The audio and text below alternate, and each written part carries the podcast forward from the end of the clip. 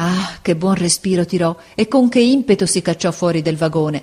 Domandò a un impiegato della stazione dove stesse di casa l'ingegner Mequínez. Quelli disse il nome d'una chiesa. La casa era accanto alla chiesa. Il ragazzo scappò via. Era notte. Entrò in città e gli parve d'entrare in Rosario un'altra volta al veder quelle strade diritte, fiancheggiate di piccole case bianche e tagliate da altre strade diritte e lunghissime. Ma c'era poca gente e al chiarore dei rari lampioni incontrava delle facce strane, d'un colore sconosciuto tra nerastro e verdognolo, e alzando il viso a quando vedeva delle chiese d'architettura bizzarra che si disegnavano enormi e nere sul firmamento. La città era oscura e silenziosa, ma dopo aver attraversato quell'immenso deserto gli pareva allegra. Interrogò un prete, trovò presto la chiesa e la casa, tirò il campanello con una mano tremante e si premette l'altra sul petto per comprimere i battiti del cuore che gli saltava alla gola. Una vecchia venne ad aprire con un lume in mano. Il ragazzo non poté parlar subito. «Chi cerchi?» domandò quella in spagnuolo. «L'ingegnere Mequínez», disse Marco. La vecchia fece l'atto di incrociar le braccia sul seno e rispose dondolando il capo: «Anche tu dunque l'hai con l'ingegnere Mequínez? E mi pare che sarebbe tempo di finirla. Son 3 mesi oramai che ci seccano. Non basta che l'abbiano detto i giornali, bisognerà farlo stampare sulle cantonate che il signor Mequínez è andato a stare a Tucumán». Il ragazzo fece un gesto di disperazione, poi diede in uno scoppio di rabbia: «È una maledizione dunque, io dovrò morire per la strada senza trovare mia madre. Io divento matto, m'ammazzo. Dio mio, come si chiama quel paese? Dov'è? A che distanza è?» Povero ragazzo», rispose la vecchia impietosita, «una bagatella. Saranno 400-500 miglia a metter poco». Il ragazzo si coprì il viso con le mani, poi domandò con un singhiozzo: «E ora come faccio?» «Che vuoi che ti dica, povero figliuolo?» rispose la donna. «Io non so». Ma subito le balenò un'idea e soggiunse in fretta: «Senti, ora che ci penso, fa una cosa. Svolta a destra per la via, troverai alla terza parte un cortile, c'è un capataz, un commerciante, che parte domattina per Tucumán con le sue carretas e i suoi bovi. Va a vedere se ti vuol prendere, offrendogli i tuoi servizi. Ti darà forse un posto solo un carro. Va subito». Il ragazzo afferrò la sacca, ringraziò scappando e dopo 2 minuti si trovò in un vasto cortile rischiarato da lanterne, dove vari uomini lavoravano a caricar sacchi di frumento sopra certi carri enormi, simili a case mobili di saltimbanchi, col tetto rotondo e le ruote altissime. Ed un uomo alto e baffuto, ravvolto in una specie di mantello a quadretti bianchi e neri, con 2 grandi stivali, dirigeva il lavoro.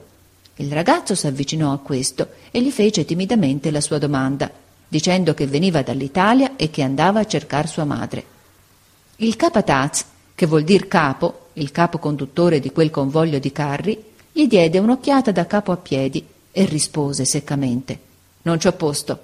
«Io 15 lire», rispose il ragazzo supplichevole. «Do le mie 15 lire, per viaggio lavorerò, andrò a pigliar l'acqua e la biada per le bestie, farò tutti i servizi, un poco di pane mi basta, mi faccia un po' di posto, signore». Il capataz tornò a guardarlo e rispose con miglior garbo: «Non c'è posto, e poi noi non andiamo a Tucumán, andiamo a un'altra città, Santiago dell'Estero. A un certo punto ti dovremmo lasciare e avresti ancora un gran tratto da fare a piedi». «Ah, io ne farei il doppio», esclamò Marco. «Io camminerò, non ci pensi, arriverò in ogni maniera. Mi faccia un po' di posto, signore. Per carità, non mi lasci qui solo». «Bada che è un viaggio di 20 giorni». «Non importa, è un viaggio duro. Sopporterò tutto. Dovrai viaggiar solo. Non ho paura di nulla, purché ritrovi mia madre. Abbia compassione». Il capataz gli accostò al viso una lanterna e lo guardò, poi disse: «Sta bene». Il ragazzo gli baciò la mano. «Stanotte dormirai in un carro», soggiunse il capataz lasciandolo. «Domattina alle 4 ti sveglierò. Buenas noches». La mattina alle 4, al lume delle stelle, la lunga fila dei carri si mise in movimento con grande strepitio. Ciascun carro tirato da 6 bovi, seguiti tutti da un gran numero di animali di ricambio. Il ragazzo, svegliato e messo dentro a un dei carri, sui sacchi, si riaddormentò subito, profondamente.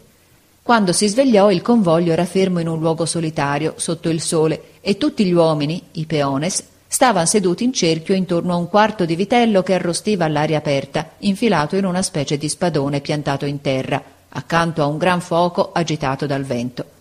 Mangiarono tutti insieme, dormirono e poi ripartirono, e così il viaggio continuò, regolato come una marcia di soldati. Ogni mattina si mettevano in cammino alle 5, si fermavano alle 9, ripartivano alle 5 della sera, tornavano a fermarsi alle 10. I peones andavano a cavallo e stimolavano i buoi con lunghe canne.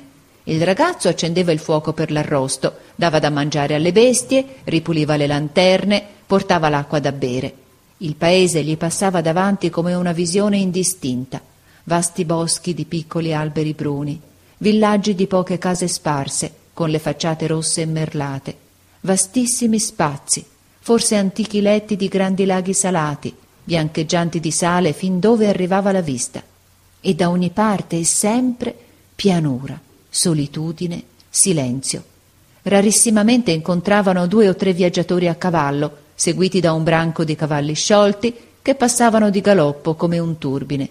I giorni erano tutti uguali, come sul mare, uggiosi e interminabili, ma il tempo era bello. Se non che i peones, come se il ragazzo fosse stato il loro servitore obbligato, diventavano di giorno in giorno più esigenti. Alcuni lo trattavano brutalmente, con minacce. Tutti si facevano servire senza riguardi, gli facevano portare carichi enormi di foraggi, lo mandavano a pigliare acqua a grandi distanze, ed egli, rotto dalla fatica, non poteva neanche dormire la notte, scosso continuamente dai sobbalzi violenti del carro e dallo scricchiolio assordante delle ruote e delle sale di legno. E per giunta, essendosi levato il vento, una terra fina, rossiccia e grassa che avvolgeva ogni cosa penetrava nel carro, gli entrava sotto i panni, gli empiva gli occhi e la bocca, gli toglieva la vista e il respiro, continua, opprimente, insopportabile.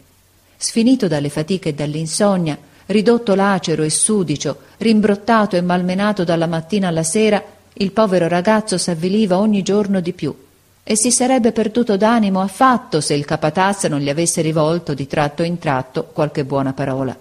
Spesso, in un cantuccio del carro, non veduto, piangeva col viso contro la sua sacca, la quale non conteneva più che dei cenci. Ogni mattina si levava più debole e più scoraggiato e, guardando la campagna, vedendo sempre quella pianura sconfinata e implacabile come un oceano di terra, diceva tra sé: «Oh, fino a questa sera non arrivo, fino a questa sera non arrivo, quest'oggi muoio per la strada». E le fatiche crescevano, i mali trattamenti raddoppiavano. Una mattina, perché aveva tardato a portar l'acqua, in assenza del capataz, uno degli uomini lo percosse.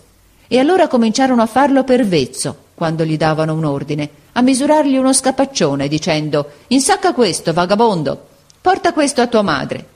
Il cuore gli scoppiava, ammalò, stette 3 giorni nel carro, con una coperta addosso, battendo la febbre e non vedendo nessuno fuori che il capataz, che veniva a dargli da bere e a toccargli il polso. E allora si credette perduto e invocava disperatamente sua madre, chiamandola 100 volte per nome. «Oh, mia madre, madre mia, aiutami, vienni incontro che muoio. Oh, povera madre mia, che non ti vedrò mai più. Povera madre mia, che mi troverai morto per la strada». E giungeva le mani sul petto e pregava. Poi migliorò, grazie alle cure del capataz, e guarì. Ma con la guarigione sopraggiunse il giorno più terribile del suo viaggio, il giorno in cui doveva rimaner solo. Da più di 2 settimane erano in cammino. Quando arrivarono al punto dove dalla strada di Tucumán si stacca quella che va a Santiago dell'Estero, il capataz gli annunciò che dovevano separarsi.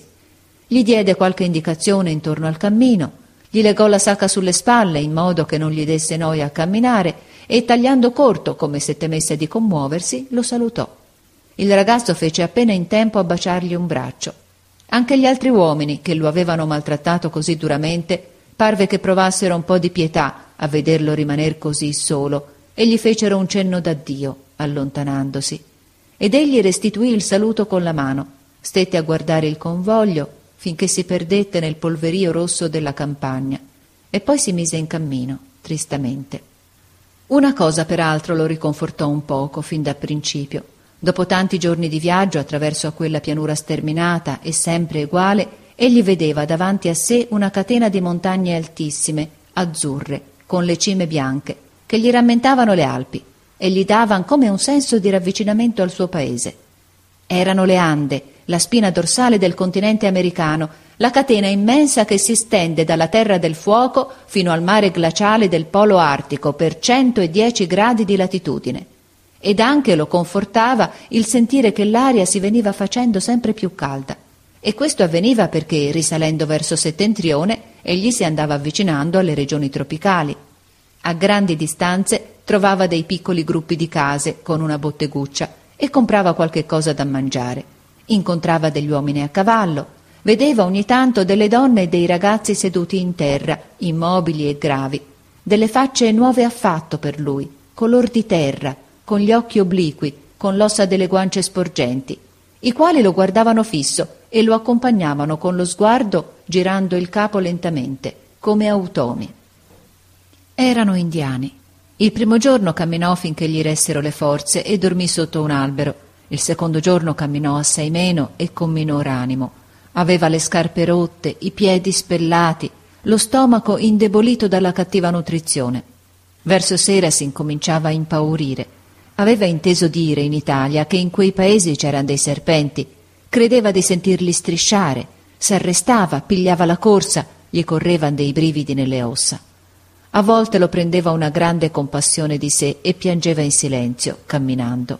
Poi pensava: «Oh, quanto soffrirebbe mia madre se sapesse che ho tanta paura!» E questo pensiero gli ridava coraggio. Poi, per distrarsi dalla paura, pensava a tante cose di lei, si richiamava alla mente le sue parole di quando era partita da Genova e l'atto con cui soleva accomodargli le coperte sotto il mento quando era a letto e quando era bambino, che alle volte se lo pigliava fra le braccia dicendogli: «Sta un po' qui con me!» E stava così molto tempo, col capo appoggiato sul suo, pensando, pensando. E le diceva tra sé: «Ti rivedrò un giorno, cara madre. Arriverò alla fine del mio viaggio, madre mia». E camminava, camminava, in mezzo ad alberi sconosciuti, a vaste piantagioni di canne da zucchero, a praterie senza fine, sempre con quelle grandi montagne azzurre davanti, che tagliavano il cielo sereno coi loro altissimi coni. 4 giorni, 5. Una settimana passò. Le forze gli andavano rapidamente scemando, i piedi gli sanguinavano. Finalmente una sera al cader del sole gli dissero: «Tucumán è a 5 miglia di qui». Egli gittò un grido di gioia e affrettò il passo come se avesse riacquistato in un punto tutto il vigore perduto. Ma fu una breve illusione. Le forze lo abbandonarono a un tratto e cadde sull'orlo d'un fosso, sfinito. Ma il cuore gli batteva dalla contentezza. Il cielo, fitto di stelle splendidissime, non gli era mai parso così bello. Egli le contemplava, adagiato sull'erba per dormire, e pensava che forse nello stesso tempo anche sua madre le guardava. E diceva: «Oh, madre mia, dove sei? Che cosa fai in questo momento? Pensi al tuo figliuolo? Pensi al tuo Marco che ti è tanto vicino?» Povero Marco! Se gli avesse potuto vedere in quale stato si trovava sua madre in quel punto, avrebbe fatto uno sforzo sovrumano per camminare ancora e arrivar da lei qualche ora prima. Era malata, a letto, in una camera a terreno d'una casetta signorile dove abitava tutta la famiglia Mequínez, la quale le aveva posto molto affetto e le faceva grande assistenza. La povera donna era già malaticcia quando l'ingegnere Mequínez aveva dovuto partire improvvisamente da Buenos Aires e non s'era punto rimessa con la buon'aria di Cordova. Ma poi il non aver più ricevuto risposta alle sue lettere, né dal marito né dal cugino, il presentimento sempre vivo di qualche grande disgrazia, l'ansietà continua in cui era vissuta, incerta tra il partire e il restare, aspettando ogni giorno una notizia funesta, l'avevano fatta peggiorare fuor di modo. Da ultimo le s'era manifestata una malattia gravissima, un'ernia intestinale strozzata. Da 15 giorni non s'alzava dal letto. Era necessaria un'operazione chirurgica per salvarle la vita. E in quel momento, appunto, mentre il suo Marco la invocava, stavano accanto al suo letto il padrone e la padrona di casa a ragionarla con molta dolcezza perché si lasciasse operare, ed essa persisteva nel rifiuto, piangendo. Un bravo medico di Tucumán era già venuto la settimana prima, inutilmente. «No, cari signori», essa diceva, «non mette conto, non ho più forza di resistere. Morirei sotto i ferri del chirurgo. È meglio che mi lascino morir così. Non ci tengo più alla vita oramai. Tutto è finito per me. È meglio che muoia prima di sapere cos'è accaduto alla mia famiglia». E i padroni a dirle di no, che si facesse coraggio, che alle ultime lettere mandate a Genova direttamente avrebbe ricevuto risposta, che si lasciasse operare, che lo facesse per i suoi figliuoli. Ma quel pensiero dei suoi figliuoli non faceva che aggravare di maggior ansia lo scoraggiamento profondo che la prostrava da lungo tempo. A quelle parole scoppiava in un pianto. «Oh, i miei figliuoli, i miei figliuoli!» esclamava giungendo le mani. «Forse non ci sono più, è meglio che muoia anch'io. Li ringrazio, buoni signori, li ringrazio di cuore, ma è meglio che muoia, tanto non guarirei neanche con l'operazione, ne sono sicura. Grazie di tante cure, buoni signori. È inutile che dopodomani torni il medico. Voglio morire. È destino che io muoia qui. Ho deciso». E quelli ancora a consolarla, a ripeterle «No, non dite questo» e a pigliarla per le mani e a pregarla. Ma essa allora chiudeva gli occhi, sfinita, e cadeva in un assopimento che pareva morta. E i padroni restavano lì un po' di tempo, alla luce fioca d'un lumicino, a guardare con grande pietà quella madre ammirabile che per salvare la sua famiglia era venuta a morire a 6.000 miglia dalla sua patria, a morire dopo aver tanto penato, povera donna, così onesta, così buona, così sventurata.